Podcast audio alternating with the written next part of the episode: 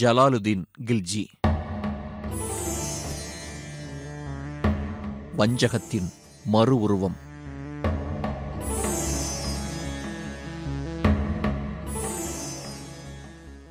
வரலாற்றுப் பக்கங்களை புரட்டிப் பார்க்கும்போது மனைவி மட்டுமல்ல மன்னன் அமைவதும் இறைவன் கொடுத்த வரம் என்றுதான் எண்ணத் தோன்றுகிறது. குத்புதீன் ஐபக்கும் இல்துத் மிஷும் அடிமைகளாக வாழ்க்கையை ஆரம்பித்து பிற்பாடு திறமை மிகுந்த அரசர்களாக உயர்ந்தார்கள்.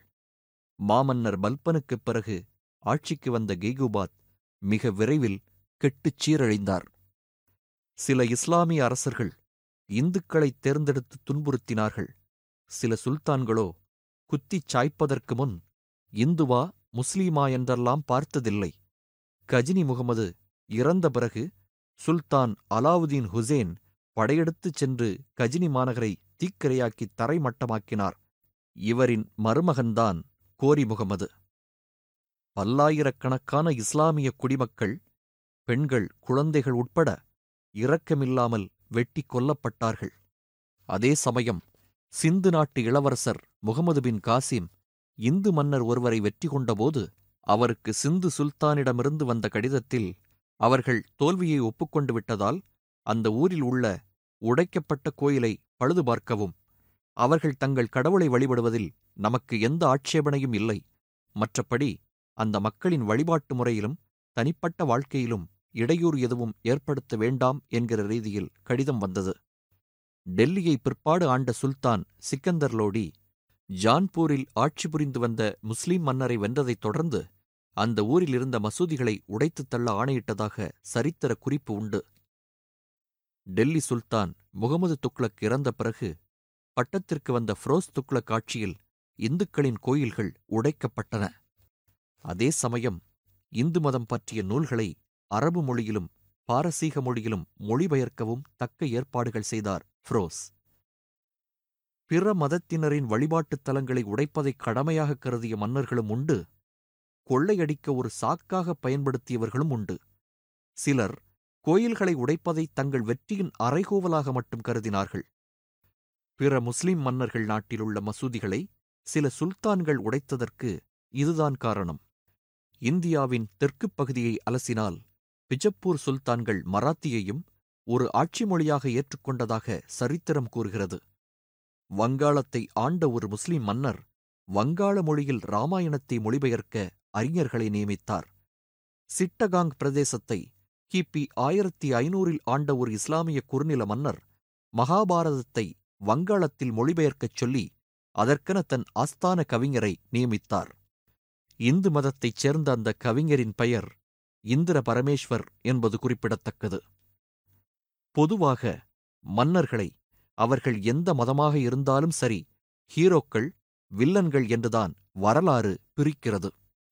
மன்னர்களில் குள்ள நரிகளும் உண்டு புள்ளி மான்களும் உண்டு.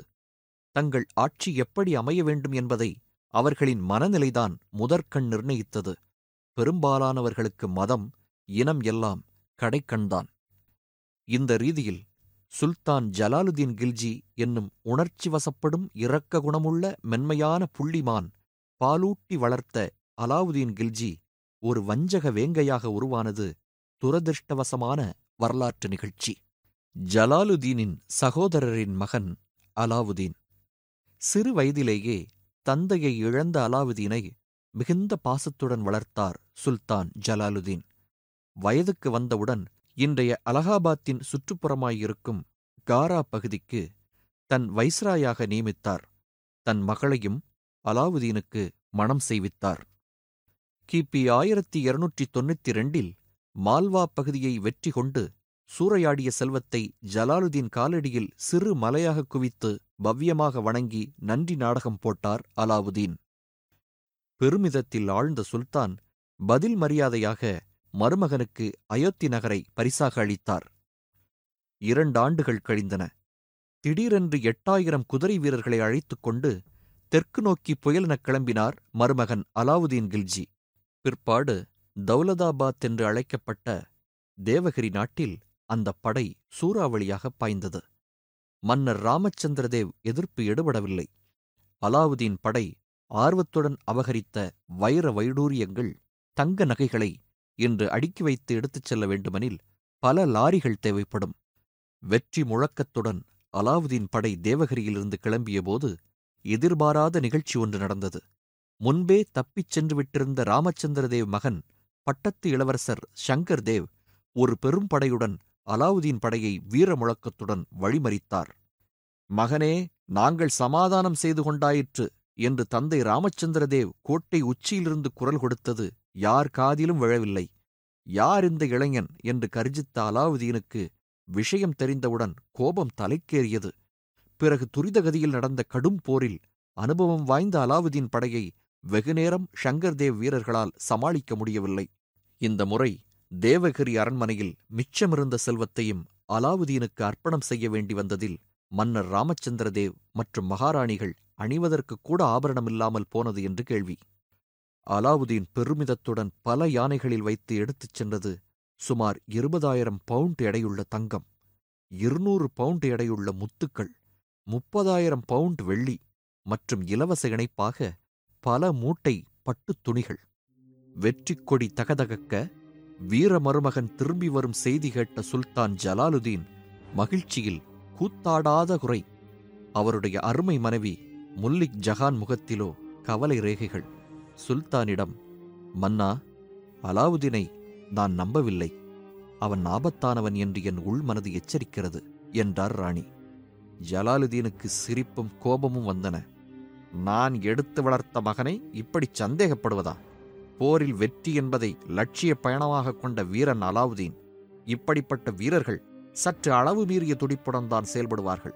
தேவையில்லாத கற்பனையில் மிதந்து கலவரப்படாதே என்று சமாதானம் சொல்லிவிட்டு அரசவையை கூட்டினார் ஜலாலுதீன். தர்பாரில் அமர்ந்திருந்தவர்களின் முகங்களிலும் சுரத்தில்லாதது கண்டு சுல்தானுக்கு திகைப்பு. புருவங்கள் வில்லாக உயர்த்திய சுல்தான் வெற்றிப் படைக்கு தலைமை தாங்கி வரும் என் மருமகனை எதிர்கொண்டு வரவேற்க நான் கிளம்ப வேண்டாமா? ஏன் இந்த மெத்தனம்? என்று அவையோரை கேட்டார். அறிவு கூர்மையும் துடிவும் கொண்ட முல்லிக் அகமது ஹபீப் என்ற அமைச்சர் எழுந்து வணங்கிவிட்டு மேன்மை தாங்கிய சுல்தானிடம் சற்று வெளிப்படையாக பேச விரும்புகிறேன். அலாவுதீனிடம் நாம் சற்று எச்சரிக்கையாக இருப்பது நல்லது என்பது என் எண்ணம். முதலில் அலாவுதீன் தங்கள் அனுமதி இல்லாமலேயே தெற்குப் பகுதிக்கு படையெடுத்தார் என்பது குறிப்பிடத்தக்கது. அப்படிச் செய்ய வேண்டிய அவசரம்தான் என்ன? அவர் எடுத்து வரும் அளவுக்கு அதிகமான செல்வம் மேன்மிதங்கிய சுல்தானுக்கா அல்லது தன்னை பலப்படுத்திக் கொள்ளவா இளவரசரை தாங்கள் வரவேற்பதற்கு பதிலாக ஒரு படையுடன் சென்று வழிமறிப்பது இந்த சூழ்நிலையில் நல்லது என்று தோன்றுகிறது. தேவகிரியிலிருந்து கொண்டு வரப்படும் செல்வத்தின் கனம் தாங்காமல் திணறிக் கொண்டிருக்கும் அலாவுதீன் படை அந்த மூட்டைகளை விட்டுவிட்டு நம் படைக்கு எதிராக வாளை தூக்க விரும்ப மாட்டார்கள். நேரடி மோதலை தவிர்த்து பதுங்கத்தான் பார்ப்பார்கள். மொத்தத்தில் அலாவுதீனை புரிந்து கொள்ள இது ஒரு வாய்ப்பு. என்று விளக்கமாக பேசினார் அமைச்சர் ஹபீப். பாசம் ஒரு போதைப் பொருளாக மூளையை பேதலிக்கச் செய்திருந்ததால் அமைச்சரின் அறிவுரை சுல்தானின் முகத்தில் சுளிப்பைதான் வரவழைத்தது. இது கண்ட மற்ற அமைச்சர்கள் சற்று பின்வாங்கி ஜால்ராக்களை கையில் எடுத்தார்கள். சுல்தான் எரிச்சலுடனும் புன்னகையுடனும் பேச ஆரம்பித்தார். அமைச்சர்களே முல்லிக் அகமது ஹபீப் சொன்னதில் எனக்கு உடன்பாடில்லை. அலாவுதீனை என் மார்பில் அணைத்து வளர்த்தவன் நான். அவன் எனக்கு துரோகமிழைப்பான் என்று சொல்வது நானே எனக்கு துரோகமிழைத்துக் கொள்வேன் என்று சொல்வதைப் போல. ஆகவே வெற்றிக் கனியோடு வரும் நம் வீரப்படையை வரவேற்க நானே நேரடியாகச் செல்ல முடிவெடுத்துள்ளேன். சுல்தான் முடிவாக அறிவித்ததும் சபை கலைந்தது. அமைச்சர் ஹபீப் முகத்தில் வேதனை.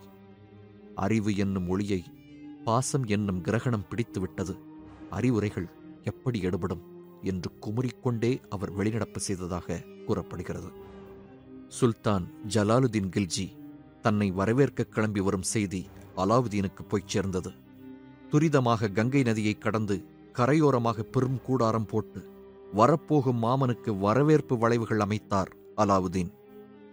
கங்கை நதி கரையோரமாக மிதந்து வந்து நின்ற ஓர் அழகிய பெரிய படகிலிருந்து உற்சாக குரலுடன் இறங்கினார் சுல்தான் ஜலாலுதீன் கில்ஜி. தேதி ஜூலை பத்தொன்பது ஆயிரத்தி இருநூற்றி தொன்னூற்றி ஆறு. விதி மேலும் விளையாடியது.